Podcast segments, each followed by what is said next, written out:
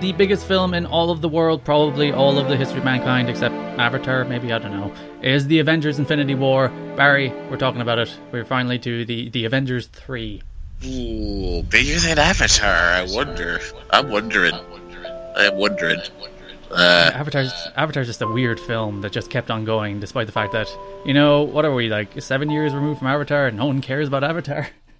Yeah, it's yeah, it, it's kind of it, it exists in this weird space that maybe us folk, us young folk, we're all excited for our Marvels and our Star Warses, and we think in our little bubble that that's the biggest thing in the world. But there's this, this other species of person who the, the biggest thing in the world is James Cameron making a new movie to some people. You know what I mean? Just, uh, just you wait until James Cameron directs the Avengers five, and then oh my god, the Earth will just stand still. No, my god, yeah, there, there, there will be just we will just all as a as a one human race be watching movies at that point. Yeah, I was actually just out of curiosity because of how massively successful Infinity War was in its first weekend. I did, and it, it blew away the opening weekend records, but I wanted to see. I wanted to remind myself what the overall, you know, top box office grosses were. Obviously, I knew I know Star Wars failed to uh, to topple Avatar, which I thought I thought it would. I again, I undersold the Avatar phenomenon. I double checked it there, and honestly, like, I don't want to say it didn't come close because it did really well. It got two billion, obviously, but I forgot that Avatar got two point seven billion dollars. It's absurd. Uh, it's an absurd amount. I just, I don't, un- like, looking back on it, it just doesn't make sense, does it? And I don't even, I don't even remember, I mean, I remember it being really big. I do remember that, but I, it, it's like, but again, it's just, you know, how we measure what's really big is just kind of different these days, but I think, I feel like the furore around that movie was nothing compared to Star Wars and Infinity War, but I guess, you know, I guess what, what's that tell you? It had a very long tail, obviously, and and I feel like your your your average Joe cinema goer cares more about James Cameron making a movie with cutting edge technology than the culmination of a superhero story. But uh, uh, I mean, yeah, that, it's it's it's crazy. It's crazy. I'm kind of fascinated uh, to see how Avatar two does, because it's not out until twenty twenty, apparently. It's been delayed like four times already. Yeah, it's like they keep delaying it, and then they keep adding more sequels to it. Like, they're constantly saying it's going to be like a four or five-part thing, and it's like, okay, first of all, if it had any brand cachet, does it still have that? Second of all, did anyone come out of it really, really wanting to see another one, even if they liked it? You know, I I don't know. That's a whole other, that's a whole other series of podcasts, though. God, yeah, remember when Sam Worthington was a thing? I barely remember who that is. He was the lead in Avatar, and then he he had a bunch of other things. It's like, oh, he's the next big thing. And then he also fell off the face of the earth. Yeah, yeah. And, and, and also that was, uh, like, like Michelle Rodriguez was in that. God, who else was in that? Allowing us uh, to pivot back to the Avengers Infinity War, Zoe Saldana was in it. Was she? Oh, God, I do not remember a thing. I saw Avatar in the cinema, and I barely remember a, a, a thing about it. In fairness, looking at the amount uh, of money it made, I think everybody saw Avatar in the cinema. Yeah, yeah, it's crazy. It's crazy. But a film, well, yeah, it's what... Uh, Avengers has been out less than a week as we speak. It's made seven hundred eighty-four million dollars already. It, as you said, it smashed the opening day re- or opening weekend records set by The Force Awakens, wasn't it? Yes. Yeah, The Force Awakens set all those records, and it beat it by about ten million dollars or so. This is a big, big, big, big movie. It's also, it's also a very good movie. Yes, it's a very, very good movie. So I'm, I'm really curious what the, uh, what the, the lifespan of that's going to be, um, uh, with repeat viewings and stuff. So I have, I have seen this film twice. So have I. God, like a big, massive nerd, I went to a midnight screening of it, and then I liked it so much that I, that I had nothing to do. That was the Wednesday night, Thursday morning, and then I had nothing to do that following Saturday, and I was like, you know what? I'm going to go see it again. And I liked it even more the second time. I think um, I, I picked up on certain things. It is a fast-moving movie. Holy cow. There's a lot of stuff happening, and there's a lot of it happening at once. Uh, uh, and it's it's really, it's just all action. And I don't mean action in terms of fighting. I just mean action in terms of, well, some fighting, but also just plot moving. It's just moving. It just goes. Um, and so naturally, watching it at like two a.m., I did not pick up on all of it, but uh, rewatching it, I was like, man, that's a it's a, it's it's a densely packed three hours. That's for sure. Yeah, this film is one hundred forty-nine minutes long. It's two and a half hours. It is the I think the fastest two and a half hour film I've ever seen. Oh, absolutely, yeah, and especially in this franchise, because this is a franchise, I mean, I'm sure we've talked about it, and this, you know, these Marvel movies, even the really great ones, they always have that half hour you just think you could you could probably trim. You could probably get it off there, and, and, and you know, you know, especially your kind of more, you know, solid but ultimately kind of mid-tier films like, like Ant-Man, you're just like, yeah, you, you could have trimmed it, you could have trimmed it. This one, it's like, it's, it's, it's you know, two hours forty and I, I feel like there's no wasted motion. I think I think the most impressive thing the film does, for all its wide sense of scope and its its massive, massive budget, I think the most impressive thing it does is pace itself to the degree that it doesn't feel like three hours. Um, uh, uh, yeah, and, and, and if anything, there's there's kind of stuff that's like left out of this movie, if anything. They they, they it, one of my minor criticisms of the film is that there are certain things that the audience is just straight up told because they simply did not have time to squeeze it in mm-hmm. to this insanely densely packed movie. I think the the biggest one of them is the location of the Soul Gem. It's just like, she knows. We we, can't, we don't really have time to explain why she knows, but she just knows.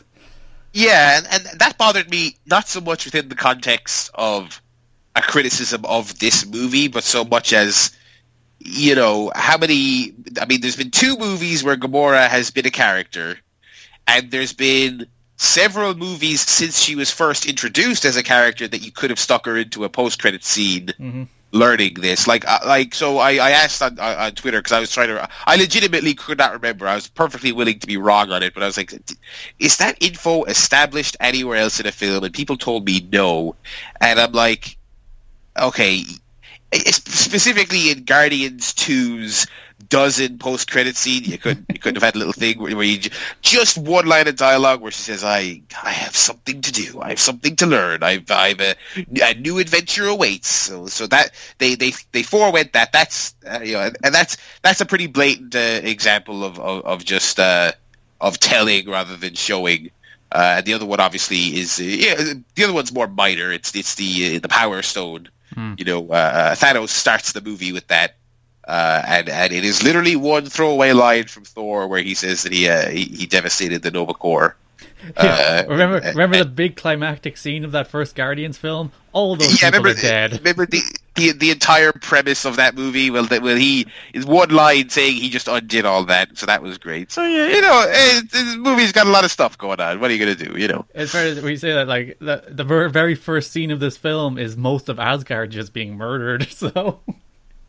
Yeah, yeah, and that, and that kind of leads us uh, uh, nicely into the other kind of major thing about this film, aside from its length and its and its pacing and all that, and that is that this is uh, unapologetically the the culmination of a of a series, uh, and this is the first. I don't think there's any M C U film that you just definitively could not watch, but this is the first one where I would recommend people not watch it if they if they don't have a, at least a mild familiarity with the franchise. Because mm. someone says to me, "I've heard Winter Soldier is good. Do I need to see Captain America one or any of the other films to understand it?" I'm probably saying no. I'm like, it's a great film. You'll get the premise early on. They'll they'll remind you, "Hey, Captain America is a, a frozen man from a hundred years ago." And, and then and then you're off and running with the plot. Likewise, you know, do I need to see the previous six to understand Avengers one? No. Do I need to see Avengers one to understand Ultron? No. But this one, there are so many comments and, and kind of uh, decisions made by characters, and hell, even characters being introduced, that they are not explaining at all, that I'm like, this is... This is for the people who've been following all along, and it does not make any apologies for that. And I kind of like that. I, I I mean, we talked about how great the pacing is. How how brutal would it have been if they took time to re-explain what Wakanda is, mm. you know, uh, at that point in the film? That, that's an example of one such thing. You know, when Captain America's like, well, I, I guess we got to go to Wakanda to fix this. They ain't explaining to you what Wakanda is or why that's a place you would need to go to in this circumstance. They're just going to assume you know, and... And I, I applaud that, you know. I think I think a sequel with one prior film in the series should be allowed to do that. I think one with eighteen should should absolutely be, be, be allowed to do that. Uh, uh, so so I, I appreciated that, uh, and, and it allowed it allowed the movie to, to take no prisoners with its with its uh, its pacing as a result. Especially when you look at, like, Age of Ultron was a remarkably self-contained film. Yeah. Like, every part of that story was pretty much told within that story. And even in, like, the best scene in that film is them sitting around the, the table bantering, and you could probably, like, view that as a reintroduction to all these characters. We're just going to sit them down, have them banter, kind of introduce who they are and who their characters are. There's none of that in this film. As you said, it's just like, Wakanda's in this film. We're going to Wakanda. It's a place with fancy technology. We're not going to tell yeah. you why. We're not going to explain yeah. it. It just is. Watch Black Panther if you want to know why. Yeah, that's the funny thing as well about, about this movie making all the money it did. It's like Black Panther also made insane amounts of money and is still in the theaters in some places. That was that so if was... you don't know, so if you saw this and you don't know what Wakanda is, just go next door and, and watch that movie. There was actually there was, uh, this the the opening weekend of uh, Infinity War was the first time two Marvel films have been in the top ten in the U S box office at the same time. Yeah, Which... yeah, it's, it's, yeah, they're usually they're usually more paced out. Yeah.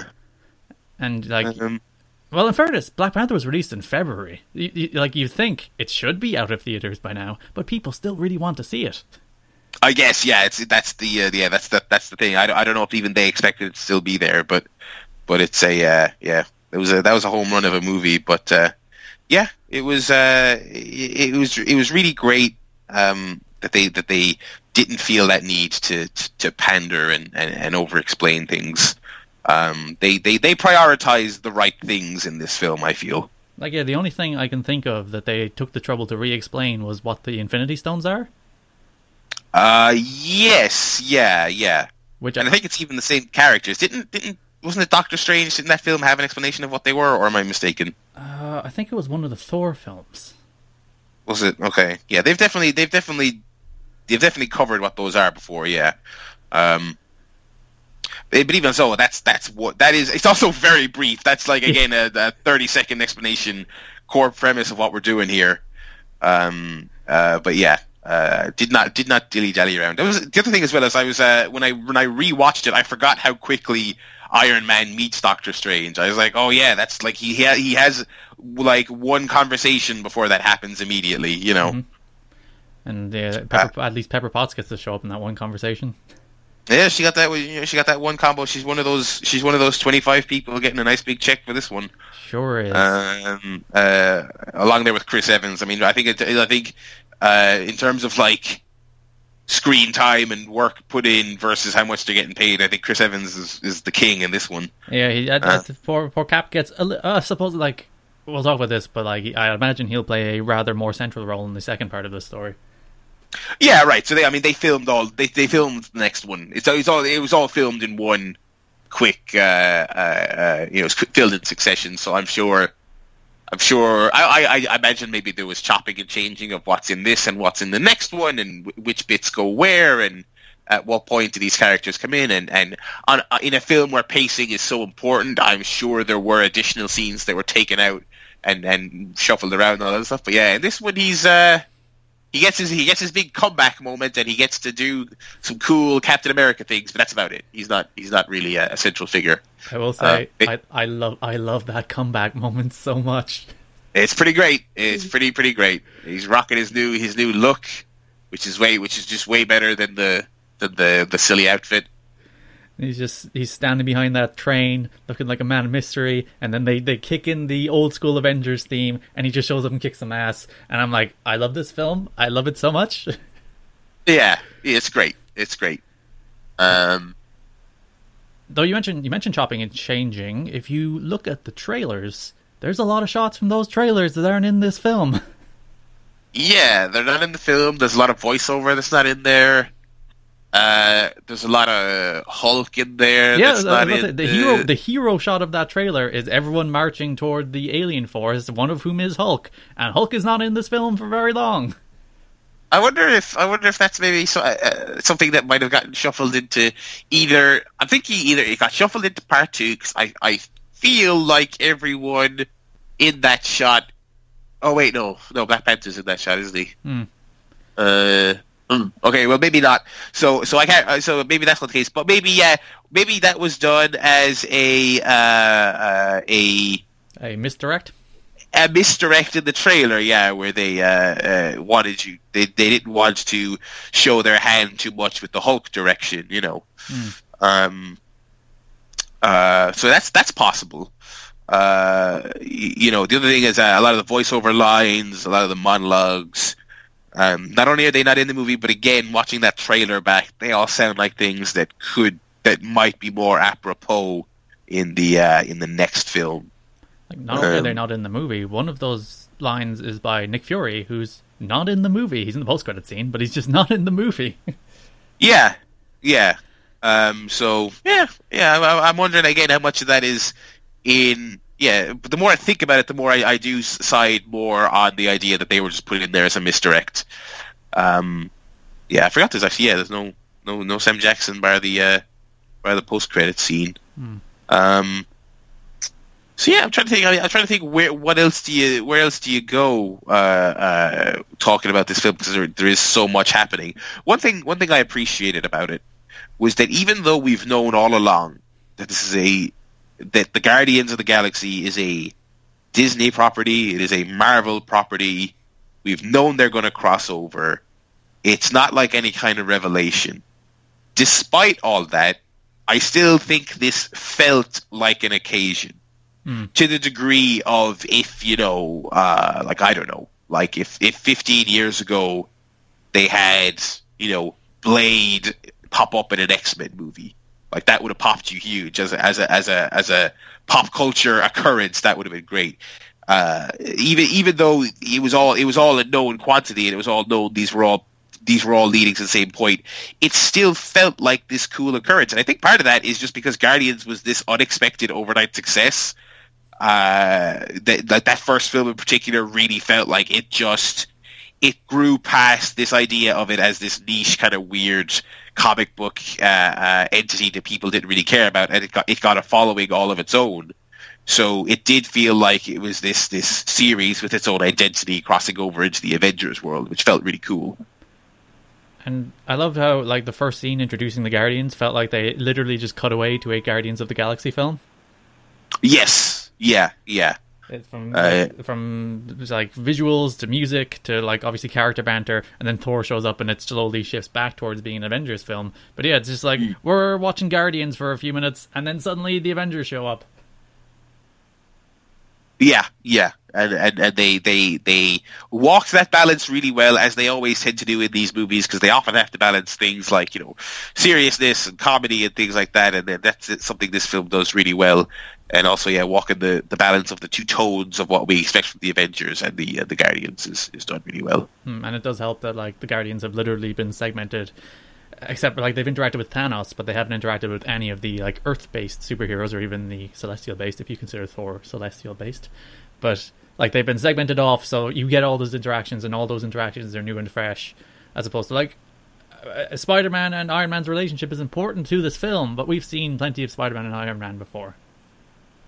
Yeah, and we and we've seen plenty of Iron Man and everyone, really. Mm. Um, uh, so so so that's that's yeah, the the the choice of the various groupings was very well done in yep. this film, I thought.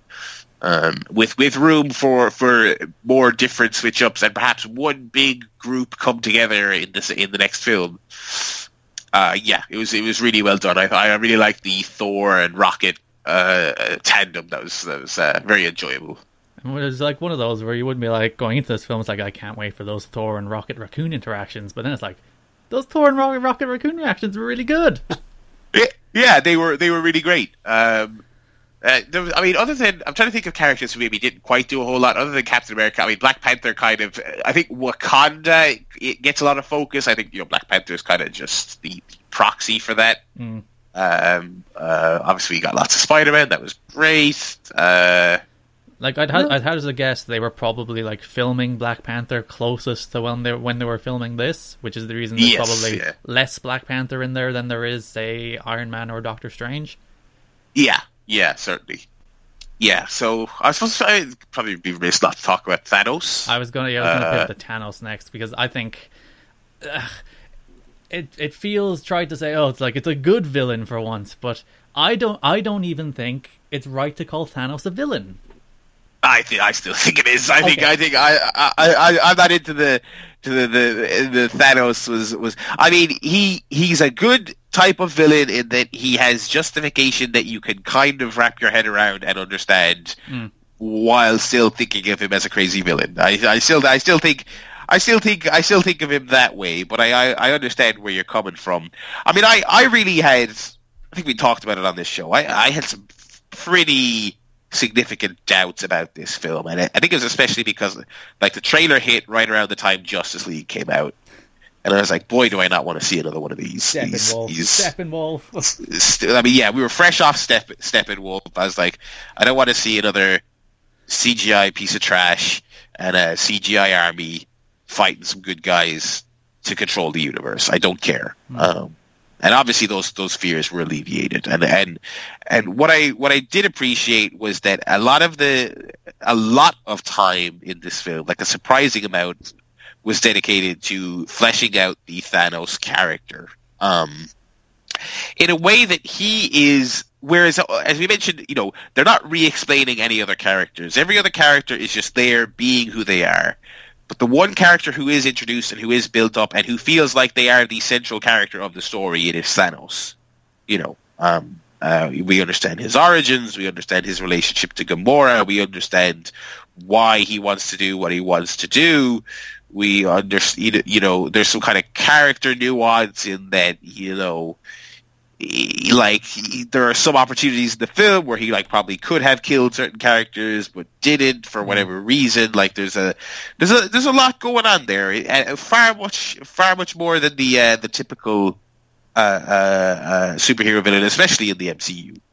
The thing I really like about Thanos, and I picked up this a lot more the second time I saw the film, so it does suggest there is depth to the film, but that he. He feels the burden of what he's doing. You know, he's not just mustache twirling. He's not just a sinister evil person who wants to destroy half the world just because. You know, when he actually achieves his goal, which, uh, fair enough, if you've listened this far and not realized we're spoiling this film, I'm sorry. But the, this film ends where Thanos succeeds. He clicks his fingers and destroys half the universe. And that he feels that burden. There is a burden on him for doing that. He understands that's a drastic and terrible thing to do, but he feels it's necessary. But what I really liked is like that he does feel that it's not just a thing he does, and you know he's cackling and he's so happy at himself. He's he's actually you know there, there's you know the the line in the film, "What did it cost?" and he says everything, which yeah, there's there's depth there. He's not just, as I said, evil mustache twirler. Yeah, absolutely, and obviously the you know sacrificing uh, Gamora as well, which mm-hmm. which um it was was uh, you know surprising. Um, and I and I really like that dynamic because uh, you know they I feel like they intentionally subverted the idea that he was a mustache twirling villain yep. because Gamora in that scene with the Soul Stone is convinced that his his plot has come to an end because of course he doesn't have anything to sacrifice to get the stone because he doesn't love anything because he's an evil monster.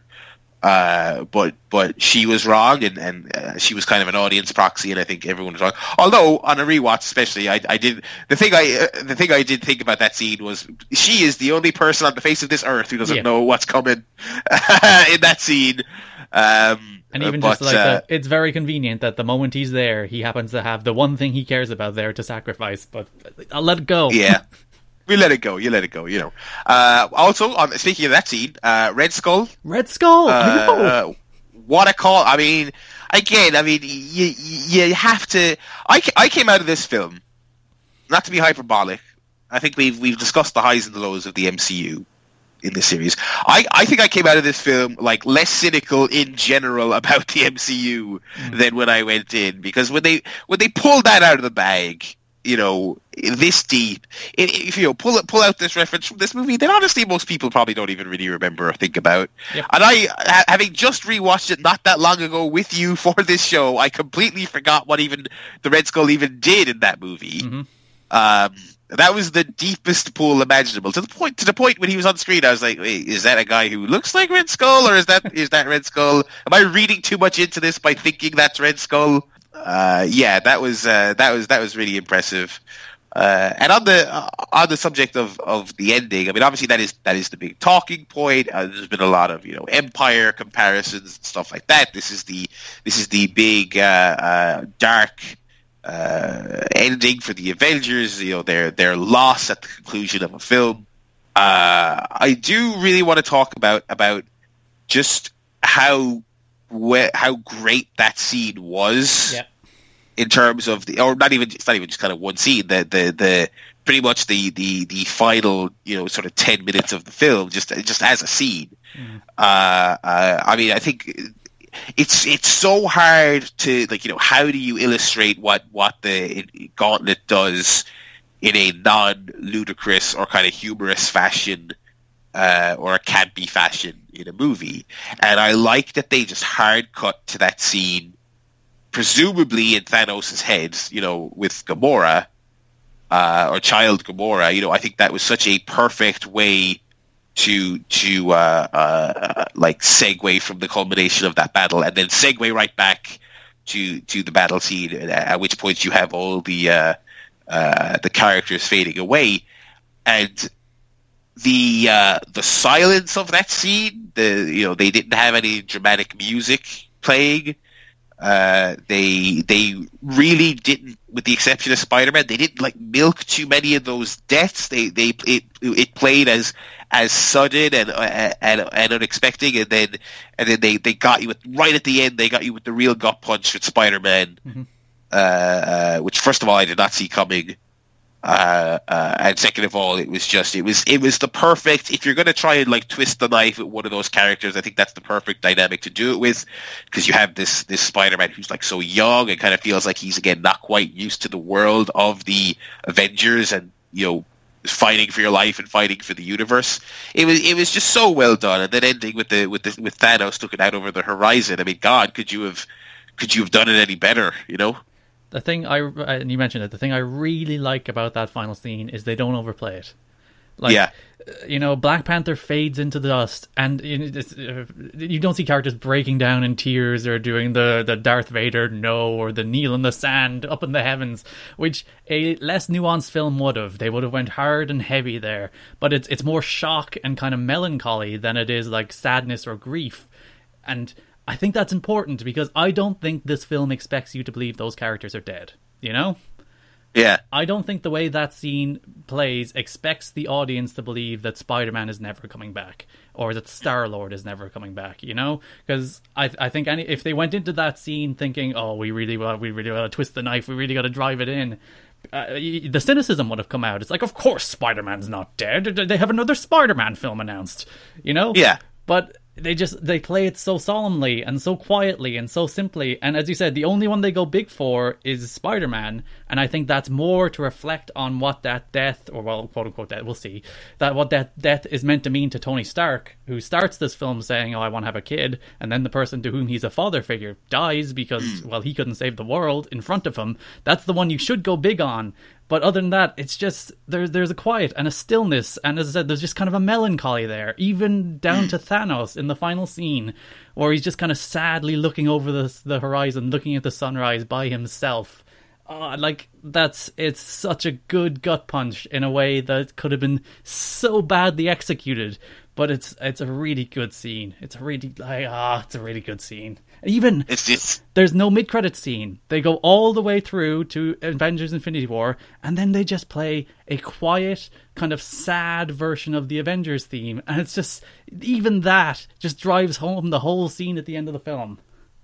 Yeah, no, absolutely, absolutely. And and it's, uh, uh yeah, I mean, I mean, like, I kind of, when I first came out of the film, it, like, uh, my reaction was a little muted, because I was like, I was I was thinking, well, well, surely they, you know, those, those those characters are coming back. But then when I watched it the second time, I kind of really appreciated it. I was like, well, I mean, like, they probably will, but at the same time, this is still a hell of a of a story to tell, mm-hmm. and a hell of a way to tell it, you know. Um, uh, and now they've they've raised the stakes even higher for uh, for the sequel.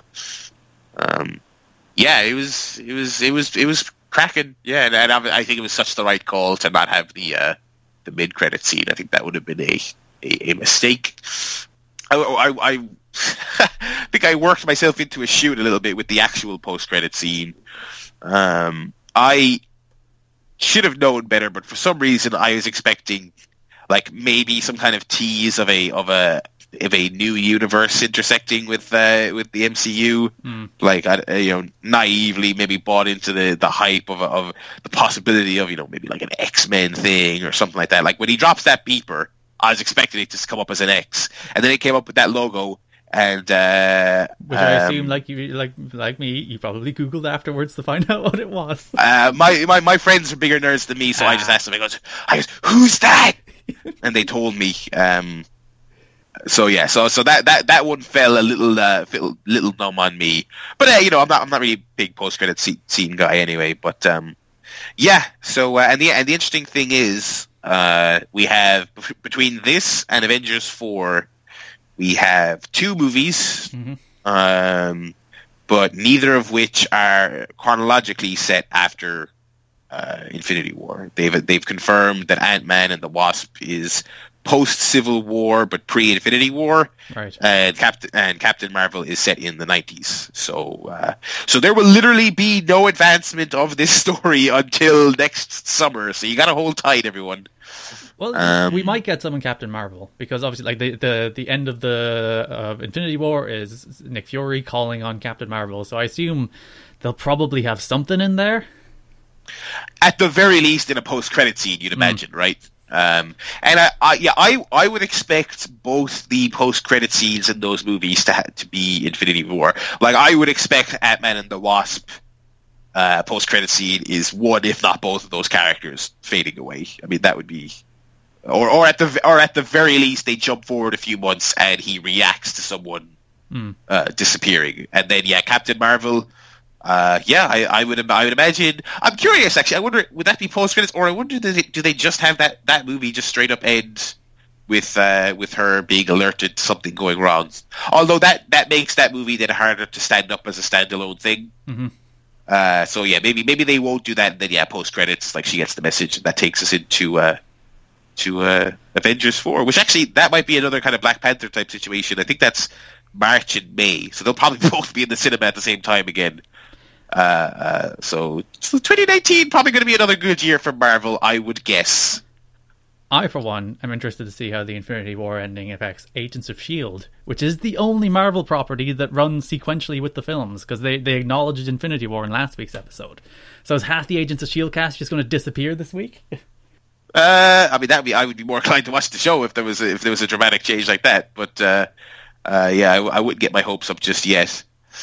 Uh, yeah, so I, I, you know, it's funny. The other thing as well is that we are we're waiting on. Uh, Uh, an official title for Avengers four. Mm. Which, I assume they withheld that because it'll reference in, what happened in Infinity War in some way. So, well, I'm interested to see what it is. Yeah. Also, I think we, I mean, we discussed that kind of cynicism and that kind of idea of, uh, uh, you know, taking the ending seriously. After seeing this film, I was like one hundred percent convinced. It's like, okay, I think their official line is we want we want this film to feel... Uh, like its own thing. We don't we don't want people to think it's one five hour film split in half. But now after watching it, I'm like, okay, they definitely did that so people would bite a bit harder on the ending. Yeah. Uh, I think I think you call it Infinity War Part One, and people leave the theater assuming. I mean, I, I mean, most people do, but I think people leave the theater like knowing that they're bringing the characters back. So that was probably a smart call. So yeah, who who knows what they'll call it? I'm sure it'll be all right. But uh, yeah, I'm sure we I'm sure we won't have too long to find out. I mean, God, it's out next year. Yeah, I assume once the theatrical run ends, that's when they'll be like, boom, this is what it's called. Ah, uh, yeah, that would, that would make sense. Which, looking at how long, how much money this may, film makes, that probably won't be until, like, December, maybe? Yeah, Christmas, we might get that name. Uh, it is interesting, when you look at the people who are left after the ending, it is mostly the original Avengers cast. So, I don't know, they're all yeah. dying. They're all dying. Yeah. yeah, I, I, yeah, I was actually talking about that with my friends who I saw with. That was interesting. Um... Especially considering, I mean, people were just so convinced it was going to be the end of Captain America and Iron Man. And in fairness, if you watch the this. trailers, they lean into that. They're like, "Oh, they're going to die." Yeah, yeah. So, so I think I think it kind of makes sense that, that there there could potentially be, you know, sacrifices for the for the for the the newer names. Um, but also, I mean, this really, I mean, starting all the way back with Iron Man, this kind of has been a, a Tony Stark arc. Mm-hmm. Um, so I, I like the idea that the the older, kind of tired heroes have to get the band back together one last time to try and save everything. You know, specifically Captain America and and uh, Iron Man. They reference their falling out, but they do they don't they don't go into it in this film. They don't so, interact uh, at all. Yeah, they don't interact at all. So um, and also it, it it as you mentioned with the parallels with the beginning and the end of the film, but in general it just. So much of, of, of, of these eighteen films have been about Tony Stark doing lots of things right, but also him making lots of mistakes and having to deal with his mistakes and dealing with the fallout of the Avengers. Like, that's so much of Iron Man three is that, and then you have him, you know, uh, the fallout of Civil War, and it's like, it, it makes sense that he he lives to see the fallout of the terrible thing that has happened as a result of his failure in this movie. Um... And of course, the, well, the real failure is, is, is Quill, but he's gone now. So well, yeah, uh, that's actually that that I think that's my least favorite part of this film. The, What's the, that? The bit where he snaps and just starts punching Thanos in the face, and then Thanos makes his big baby face come. Well, he'll come back, I guess. But uh, that just like uh, that that's the only time I was like, ugh. I I don't know. I I, I kind of liked it because it made sense. Um. Uh, yeah, I don't know. I like, and I, I I like that scene. I like that fight scene quite a bit. The fight scene's the, great because that's that's the first time you just get like all the Avengers. Like combining their powers in neat ways. Yeah, so so I, I but I, I you know I liked that because it was. It, I also liked that they made Mantis seem kind of useful, gave her something to do. I am, um, mm. uh, but yeah, you got to uh, you got you know, you got you got to you got to you got to have the you got to have the, the, the heroes, you know, dissent among themselves and, and let their hubris get the better of them. Especially you know that's kind of that's what Star-Lord is, you know. I suppose. I suppose. I do like this film is basically a film about sacrifice. Like when it, there, there's a through line through the film that Scarlet Witch is unwilling to sacrifice Vision. Uh, Loki is unwilling to sacrifice Thor. Star-Lord is very reluctant to sacrifice Gamora. Doctor Strange is unwilling to sacrifice Iron Man. But Thanos is the one that's willing to sacrifice the entire universe for what he considers his greater good. I like that as a through line. Yes, yeah, absolutely. Uh, uh, yeah, Doctor Strange actually, it seems, I mean, you know, because originally he said he would sacrifice those two to protect the stone, mm-hmm. uh, but when a push came to shove, he did not. Although obviously the, uh, the, the the the key line of dialogue from the film, from this film, ultimately I feel is probably the when Strange says he looks at the fourteen million outcomes. There's just one where they win. Yep. So uh, I think I think it's pretty obvious. The the he'll explain it, and, and the music will swell, and they'll realize they have a chance. Uh, where where basically the you know. The only way, you know, Thanos was going to get the Time Stone either way, so the only way that they, that humanity could win is if Tony Stark was alive to to lead the team to victory in part two, you know. Mm-hmm. Uh, that's that's what I'd imagine. But yeah, I mean, I'm I'm excited to find out. I You know what, after this, I mean, I'm, I'm willing to believe they could also do something completely different and go in some totally weird directions, and who knows what's, what's next uh, after this. Because the most interesting thing for me is, like, Thanos, can he be the villain of the next film? Like, he's he's destroyed half the universe. He's just gone off and sitting in his, his house and at his sunset. What what motivation does he have? I suppose if they're trying to undo what he did, he might come back and be like, stop it. Yeah, I'd, I'd imagine. I'd imagine that's that's what the uh, the motivation would be. Mm. Uh, deaths. What deaths do you think? Well, we had Loki, Heimdall, and Gamora. Like, in theory, like, excluding all the people at the end, who one would assume that the majority, if not all of which, will come back. Do you think those, like, earlier films' deaths will stick? I did like, actually, when Thor was moaning Loki's death, he was like, he's been dead before, but I think this one is for real. Uh, I think they will have all the non-ending deaths stick. Hmm. Gamora, I think, uh, well, like, Loki's run is coarse, but Gamora's a big one. Yes, yeah, yeah, but I think... I think there has to be a, I think there has to be a legacy from this film other than Loki. You know, there has to be a death of of note. Um, Are you saying Heimdall, uh, which you, who you probably wouldn't have noticed was even in the last two Thor films, being killed? Yeah, yeah I'm afraid. I'm afraid that that probably won't cut it. Um, yeah, you know, I, I I think they will stick to those two for for certain. Um, Vision is a yeah, robot, I I, so they could just bring him back in the morning. Yeah, I, I, yeah, I think honestly, I think everyone else is coming back. I think, I think even, even you know, even the more disposable characters like you know, like like Vision and stuff like that. I'm like, I think, I think they're all coming back. Anyone who died in that final scene is coming back. I think their, I think their goal is to use the Time Stone. This is the other funny thing as well. You want to talk about you know one thing that might slightly hurt the impact of that that big conclusion is that they do show the Time Stone being used to reverse a death mm. literally seconds before they, the big conclusion. But what are you going to do? Uh, yeah. So I, I but but honestly, I, I don't th- I don't take any of those as concrete. For all, I wouldn't even be surprised if Loki was back. You know. Mm. Yes, it has. Uh, in fairness, they do like they do reference. Yeah, he's there been, is. Yeah, he's been killed precedent. twice in this universe already. Yeah. Um. Yeah, that's Infinity War. That's a good film. It's a good movie. There's there's a lot in this film, but it, like the margin for error in this film with the, what like forty characters or whatever, and a plot that builds off seventeen films and has to stand on its own and set up a sequel. This this is a very difficult film to make, and I think they came as close as humanly possible. What. Uh, Like, I could nitpick, I think the Wakanda fight scene is a little lame. It becomes like, oh, just shooting rockets at faceless aliens, but that's a small part of the film. I think they came as close as you can get to sticking the landing of a film this big. Absolutely, yeah. It's it's an it's an impressive bit of work, absolutely. Oh, actually, did you spot the Arrested Development reference? Uh, no, not until someone pointed it out online afterwards. Because I saw it in the credits. I saw, you know, Arrested Development uh, used thanks to Fox. And I was like, I didn't see any Arrested Development reference, so I went looking for it the second time. It's it's pretty solid. It's very subtle, but it's pretty solid. Yeah. Is it, is it, is it, once, I, once it was pointed out, it was pretty cool. And uh, our Stanley cameo is he's driving a bus. Yes, driving a bus. Out of the way early. Yep, very early, yeah. I like that a, a bunch of those like little side characters, like Wong and Spider-Man's friend. You know, they got their little appearance in the film. Yeah, they, yeah, they, they were all in there. And we we only have to wait a year. That's not bad. Yeah, that's you know, as, as as long a wait as it will. That's not that's not as bad as some of the other uh, waits we had to endure. Mm-hmm. So this is, I suppose, it's not technically. Is it still Phase Three until the end of Avengers Four, or are we in like three point five? I think they've called the next one the end of this phase, right? Because this is because also the end of phase three is then what they're calling you know, the end question mark. I mean, they've said they're making more movies, but mm. but you know they have they haven't acknowledged is it going to be phase four of this same universe or a new phase of a new thing.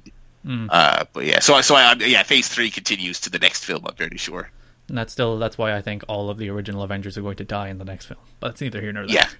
It's all on the line. It's all on the line. All right, before we go, Barry, plugs. As usual, plugs. Twitter.com slash the Barry Lad for updates on every little thing that's going on. And uh, YouTube.com slash Barry Murphy Lad for playthroughs of a number of things, including uh, A Way Out and some other stuff. So yeah, that's where I'm at.